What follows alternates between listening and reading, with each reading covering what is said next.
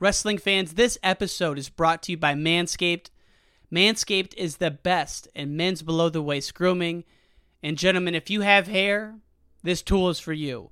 If you're like my friend Tom, who's hairless, he's like a seal, you don't need this product. But if you're like most of us and want to keep the family jewels up to snuff this summer, check out Manscaped. We've partnered with Manscaped and are now offering a 20% discount to podcast listeners Use the promo code WCML at checkout at manscaped.com. I started judo in 2001. Friedless Sensei was murdered in 2004. And then I had my first leg amputated in 2014. We can endure anything and adapt and pivot and change. Wrestling gave us that ability. I would say nothing in life has impacted me more than the things wrestling has taught me in terms of self reflection, resilience, toughness. Some guys have it, some guys don't. Adversity, 100%. How to pick myself up and be a man after I failed. And everything that has shaped my life and where I'm at today would not be there without the values and basically the, the lessons I've learned through the sport of wrestling. For me, wrestling saved my life because it, it allowed me to focus and channel my energy. We're fortunate if you wrestled because if you wrestled, natural talent helps, but it's it's five percent of the ingredient. It pales in comparison to heart and technique and effort. It humbled me, taught me humility. Nothing can humble you more than wrestling. I think it's the learning to adapt, right? You learn, you learn how to adapt, you learn how to solve problems. You know, if I look back my time I spent wrestling, if it gave me one thing more than anything else, it's mental toughness. Welcome back to the Wrestling Changed My Life podcast, ladies and gentlemen. This is your host, Ryan Warner. Today we have a special guest, John Kushinsky. You've never heard his name in the national wrestling circuits, but this guy is a winner on multiple fronts, folks. He's blind, he has no feet, legs, or knees, and he's an active judo practitioner and former wrestler. Hope you enjoy this episode. A lot of inspiration hearing from our friend John Kushinsky. Fane of the week goes to my man Saul Polito. That's at wrestlers underscore poppy on the Instagram. The father to the great Blades sisters, Kennedy and Karina Blades. Just found out that Saul is a listener of the show, and we got to give a special thank you. Thank you, Saul Polito. We appreciate it.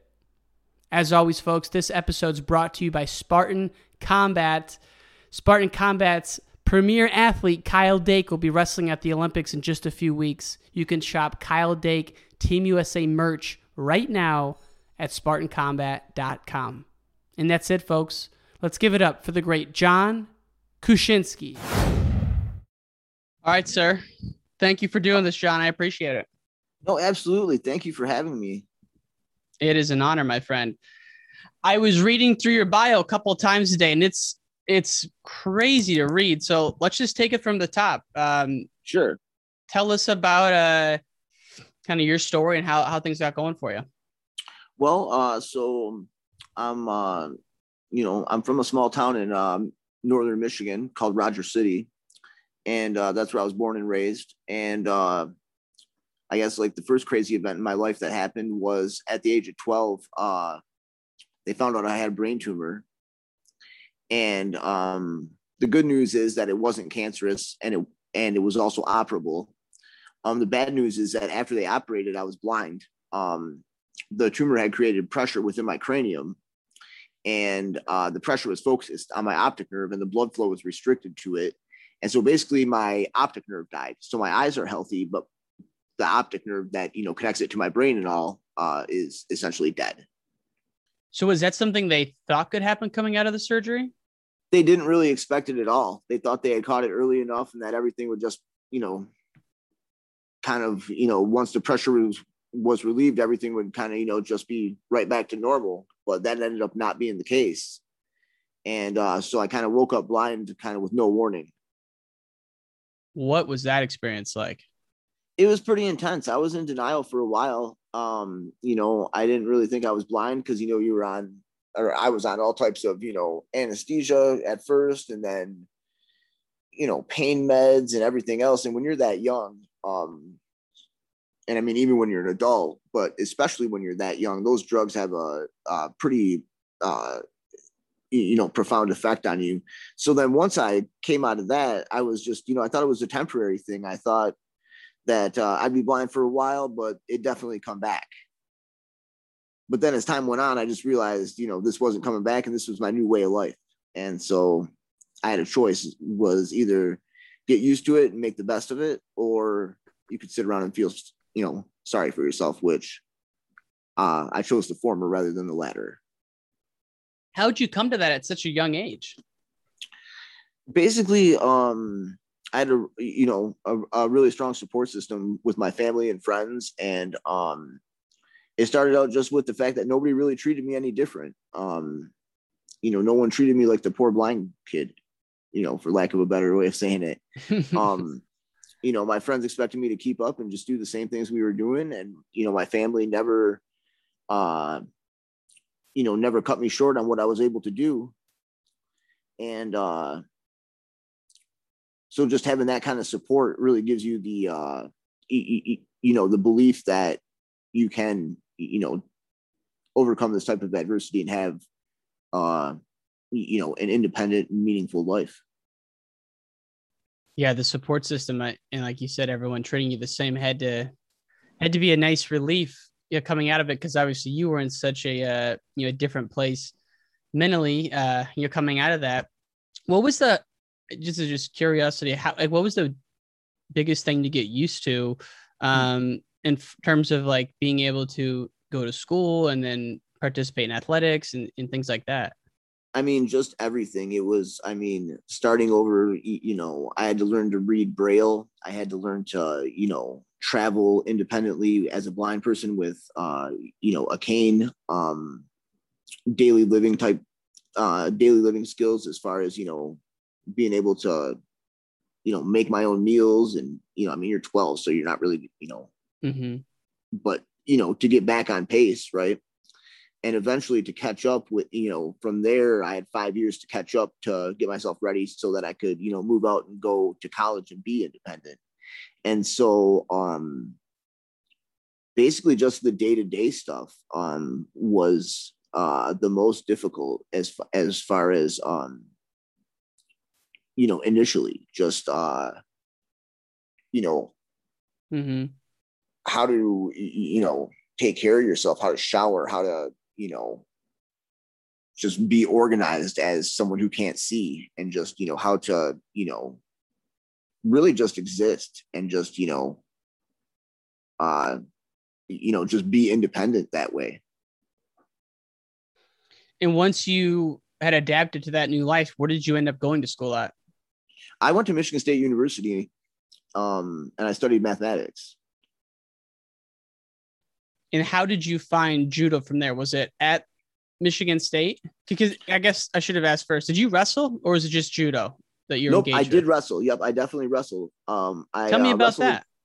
It was awesome. I uh, started wrestling. Um, I wanted to wrestle right out of you know I had brain surgery in um December, and I got out of the hospital in January, and then the junior high wrestling season started in March, and I wanted to wrestle then, and they were like, "No, you had too much head trauma, so you got to wait a year."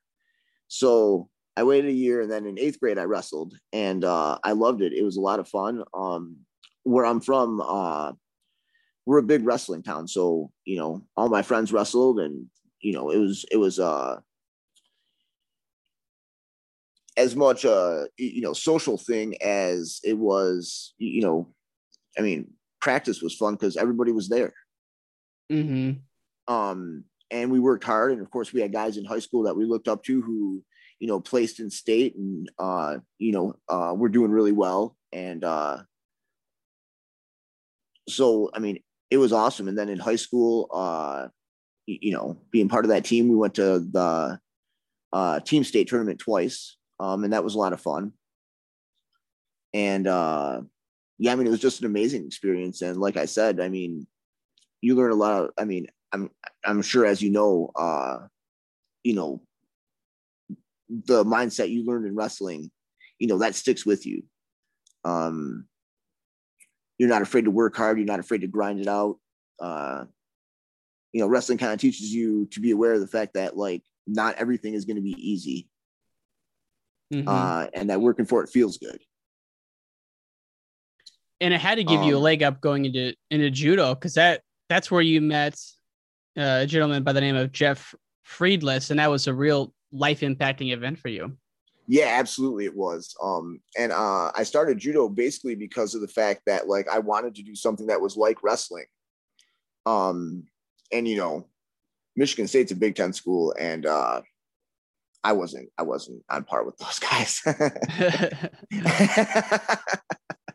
and so um, I wanted to find something that was like that, you know, that wasn't you know uh, you know lifting weights or going to the gym or you know something that was just uh, more structured and more um kind of uh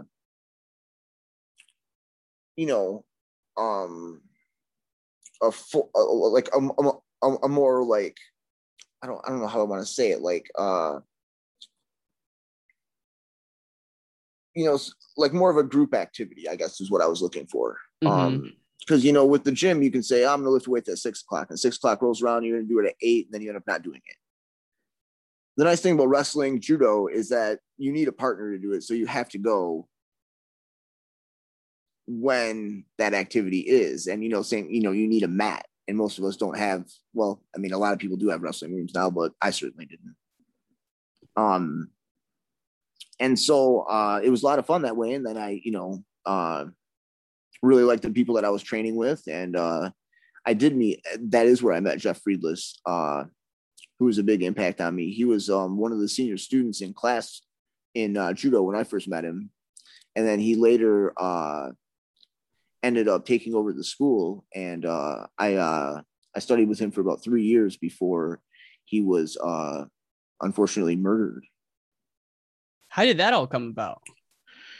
Well, there was uh, a young lady in class, and uh, her boyfriend got it in her head that you know there was you know uh, something romantic going on between her and uh, Jeff Friedless, who is now Friedless Sensei. You know, one of the he- he- you know the head instructor of judo, Mhm. and um, he came to the dojo one day and uh, shot Friedless Sensei twice, and then shot himself once. Whoa. I know. I just, I mean, when I say it out loud, it doesn't even like it still doesn't even sound real. It's just too crazy of a story. And I mean, this was in our dojo that was across the street from MSU. Like, you know, there's not murders in East Lansing. East Lansing's a college town. I mean, you can walk up and down the street any time of day. Um, you know, uh, it it it doesn't matter at all. I mean, it's completely safe all the time. It's absolutely nothing to worry about. And then something as wild as that happens. Mm. And then not only that, like something that wild happens, but then you know you're personally connected to that. You know that was a you know person you know a dear friend of mine at that point. And, you had uh, said you weren't even there that day, randomly, No, like of I- all days. yeah i didn't go that day. Um you know i was actually uh in the process of like moving rooms in my fraternity house and uh i had somebody to help me that day. And so i was moving rooms and so i just missed class. And then uh we you know later that day we were actually driving down the street and my friend told me he's like you know kind of down the way from our dojo was a bank and my buddy's like man we got to turn off here because it's all tape you know there's like crime scene tape by the bank i wonder if somebody tried to rob it or something you know what i mean Mm-hmm. and uh found out the next day that there was a shooting at the dojo and Friedless Sensei was murdered.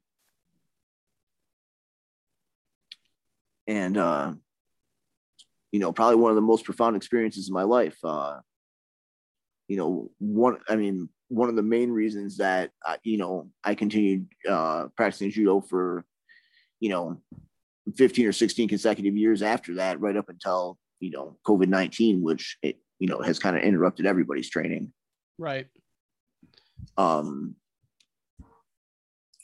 but yeah he he was uh he was an amazing guy uh What did he? Like, how? Why did he impact you so much? Like, what about him?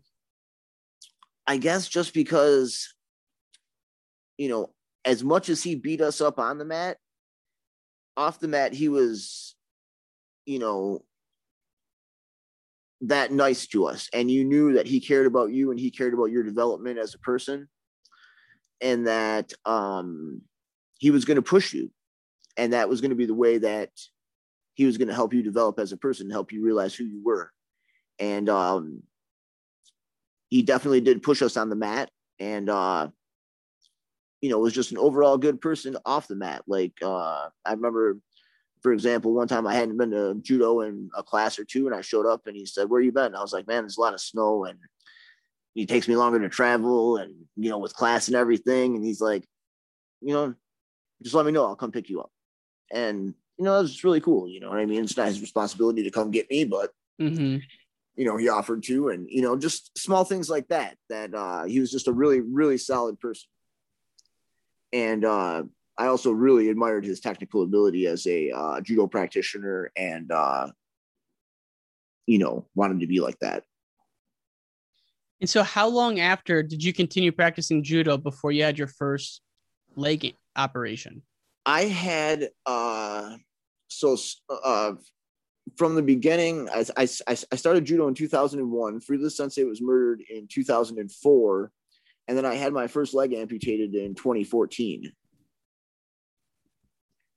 And then just explain to listeners like what happened there. Like, how did that transpire? so um starting in about 2008 i started having a lot of uh problems with my left uh foot and calf it would get like excessively tired very quickly um when i trained and then uh but it would come back right away like it was you know just strange i thought like you know somehow like I was, you know, biasing that side or something with my stance or, you know, somehow with the activity, I was using my left more than my right. I could just kind of write it off. And, but it progressively got worse to the point that, like, instead of it just being tired after that short amount of time, it would look white and gray and almost like frostbitten. So we knew I had some type of circulation problem. And so I saw doctors for a while and nobody gave me really a concrete answer. And um, then I went to a different hospital and they were like, you need a femoral to tibia bypass, which basically is they cut out a large section of your, or a, or I mean, not necessarily a large section, but in my case, uh, femoral to tibia is a large section. That's from the top, you know, all the way from you know, like your groin area to your ankle area. They took out a section of artery and they replaced it with uh, a vein from my same leg. They just put it in backwards, which I had no clue that it worked that way, but it does. Wow. I know, right? That's And so- insane. and so um they uh did that and then that held up for you know about a year and then they uh did like some patchwork to it and to the bypass and that held up for a little while but the problem is i have a uh genetic disease it's not hereditary but it is genetic um uh, my arteries are uh, diseased. I have something called Buerger's disease, and my arteries uh, harden and occlude uh, prematurely. So my arteries in the you know peripheral part of my legs, like down by my calves, kind of south of my knee, uh, you know, look like what you would imagine to see in somebody who is elderly or um, you know on the obese side. Hmm. And so uh, the bypass ended up not holding up. And it got to the point like when they do the bypass, you have to have a good top to connect the, the vein to that's now an Mhm. artery and a good bottom to connect the vein to that's now an artery. And I ran out of good bottoms to connect it to. And so at that point, um, not having good blood flow to my foot, I developed wounds that basically just didn't heal. And then those wounds, um, you know, turned into, uh, you know, there was necrotic tissue, and then that necrotic tissue became infected, which um, then you have gangrene, and uh, which was very painful. Um, you know, they had, and all kinds of medicines and everything like that. And my quality of life was just really poor. I wasn't sleeping well. I wasn't eating well.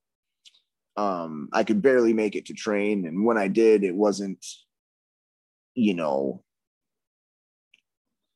uh it, it it wasn't the type of workout that you'd like to have you were you know limiting yourself and plus you know you shouldn't really be training on pain meds uh so you're not taking as much as you should so you're in pain and so then i made the decision that to, to have my leg amputated in 2014. Was that something you came up with or the doctors had recommended? Well, the doc, I mean, it was an inevit- it was an inevitability because eventually everything south of my knee would have died because of lack of blood flow. And the longer I waited, the more uh, significant of an amputation I would have had to have. Hmm. And so they did the below the knee first, thinking that everything's, uh, you know, north of, of the knee wasn't diseased enough that it had to be removed, um, which ended up not being the case in the end. Uh, but no, it was definitely the doctor's uh, recommendation, and I was opposed to it at first, of course. Um, because nobody, I mean, I don't think it, it's you know, I don't think it's a real like settling thought to most people that you know you're going to go to the hospital and leave with less than what you came with. Man. Um, yeah. and so I was opposed to it for a long time, but the pain became so much that, you know, it was a, you know, when I finally did have it amputated, it was a blessing. Um, a blessing. Oh my gosh. I was in so much pain and instantly when I woke up from surgery, uh, like, I mean, my entire like, you know, mood was uh, just a thousand times improved. I felt like, you know, uh, just, I mean, so, so much better. I mean, I barely even needed any pain meds after having my leg cut off because that pain was nothing compared to what I was dealing with before having it cut off. Trace that something that's dying. Is that inducive, like, or is that inflicting of pain? You would think it'd be the opposite, like you wouldn't feel it anymore. You know, a lot of people have said that to me, and you don't have feeling in it in that like hot and cold don't register the same or even pressure doesn't register the same. But at a point you know pressure like touching it right doesn't register the same. However if you put like a good amount of pressure on that or there still is like a pain sensor in there to warn you like back off because you still could make this worse. Because i mean not being able to feel it like that you could easily create like a larger open wound or mm-hmm.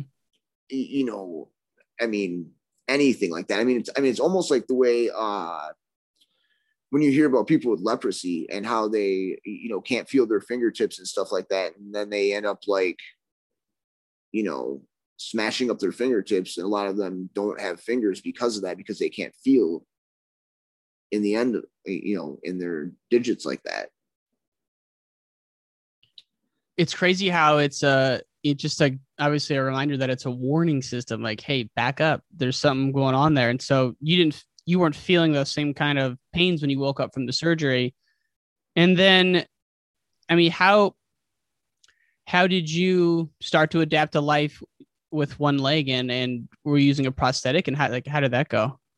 Well at first um you can't because you have to wait for your stump. That's actually what they call it. I know that sounds kind of crude, but you have to wait for your stump to heal up and you have to get your, uh, excuse me, you have to get your staples out or sutures or a combination of. And then after that, you have to wait for that incision to heal up strong enough because you're going to bear weight pretty much right where that was, especially for a below the knee uh, amputation. Um, so it was probably between six and nine months before I was on a prosthetic. Um, so it was slow going at first, you know, moving around my house in a walker and uh, you know, it just felt like everything was just like took so much time and it took so much work. Um, but eventually, you know, got to the point that I could get a prosthetic and that made life a lot easier. And, you know, I just took kind of like, you know, my training attitude to physical therapy and i just you know went at it with some enthusiasm and uh you know i showed up to train and uh you know six nine months after having my leg cut off you know, started working with the prosthetic three months from, excuse me, three months from there, I was walking on the prosthetic without crutches. And um, feeling good about it, you know, moving around well. It's incredible that you're able to summon this inner fortitude of enthusiasm you know again and again. I mean where where does that come from for you? I mean for me a big part of it is uh well i mean a huge part of it was the dojo. Um i wanted to get back there. I really liked uh the people i trained with and i really wanted to keep training with them and keep learning with them and keep pace and so i always wanted to get back i always had something to get back to i always had a goal um, you know, other than getting healthy. You know, I was getting healthy for something. So I could think about it like training. So I was training for something. And then, you know, I'm a mathematician. So, like, you know, by transitivity, uh, you know, if I want to do judo, I got to be able to move around on my prosthetic leg. So, really, training for my prosthetic leg is training for judo. And I want to get back to judo desperately. And so, you just take that mindset into your physical therapy and um you know what you put in you get out. And so the harder you work the you know the more it comes. And then as you make it through this the same thing happens on your other leg. Is that right? Yeah absolutely. Um and uh on the other leg they didn't even go through the bypass uh situation because they just you know, it didn't hold up on the left leg. So they were like, it's probably not going to hold up on the right leg. So we don't want to put you through the trauma. And so they amputated my right leg below the knee outright. And um,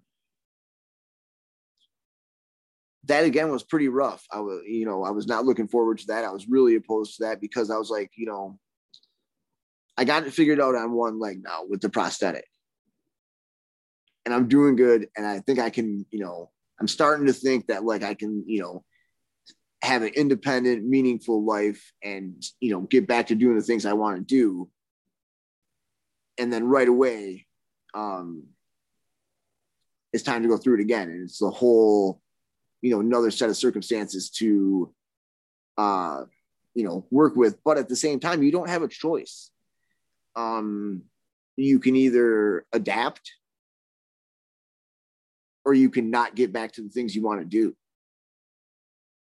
Because walking and being independent comes before doing wrestling or judo. Mm-hmm. and i mean i'm going to be alive for a really long time and i don't want to just sit around thinking about the days when i used to wrestle or do judo. I want to get back to doing that. And those are really the only two choices you have. You know get back to doing the things you like doing or don't. And to have that passion hanging at uh, uh, kind of hanging out there as a carrot seems like the, one of the key motivators for you. And you just think about all the people who are out there in the world who don't have something they're passionate about or they care about obviously that's been super important to you kind of as we wind this down and and i know you've had operations since then but as we kind of wind this down, what's I guess what's the uh like if you were to speak to a school or something, it's just like the biggest takeaway for you on how you've been able to navigate this? Is it come down to attitude and then how I mean, what for me, excuse me, uh I, I didn't mean to cut you off, sorry. No, go ahead, man. I mean, for me, it really comes down to like two things kind of is um the intensity of my approach. Oh, sorry, the intensity of my approach. So I'm always checking that. Am I, uh, you know, am I giving it my best? Um, and you know, the other thing you got to watch is, you know, are you being safe? Are you getting ahead of yourself? Because you want to give it your best because that's how you're going to make the best progress. But if you start going too hard, you're going to get a setback. So you really got to watch the intensity of your approach. You need to go hard, but not too hard. And the other thing is, you know, living your life with, you know, like making sure that you're still living your life according to the values that you think are important and doing the things that you think are important. And what I mean by that is you go into physical therapy, well, you can take your wrestling mindset, your judo mindset into physical therapy. And, you know, remembering who you are, even when you have these, you know, situations where, you know, you might need to redefine yourself or, you know, you might need to uh, come to grips with, you know, who you are now. Well, I mean, through it all, I've been a wrestler, I've been a judoka, and you know, keeping that in mind has really helped me a lot. If that makes sense. No, it does, and it's it's just incredibly inspiring to me and to a lot of people. And I I know you're a source of motivation for a lot of people out there. And hopefully through this podcast, we can we can continue to spread that. And you're always welcome to come back on, man. Because I know we're only scratching the surface, and I'd I'd love to sit back and would, talk judo with you sometime as well. I would definitely love to come back on. This was a great experience, and I really appreciate you having me. No, it's an honor, man. Thanks again. You have a great day. That's it for this episode, folks. Thank you so much for tuning in. This episode was brought to you by Manscaped. Get 20% off on your next purchase with the promo code WCML at manscaped.com.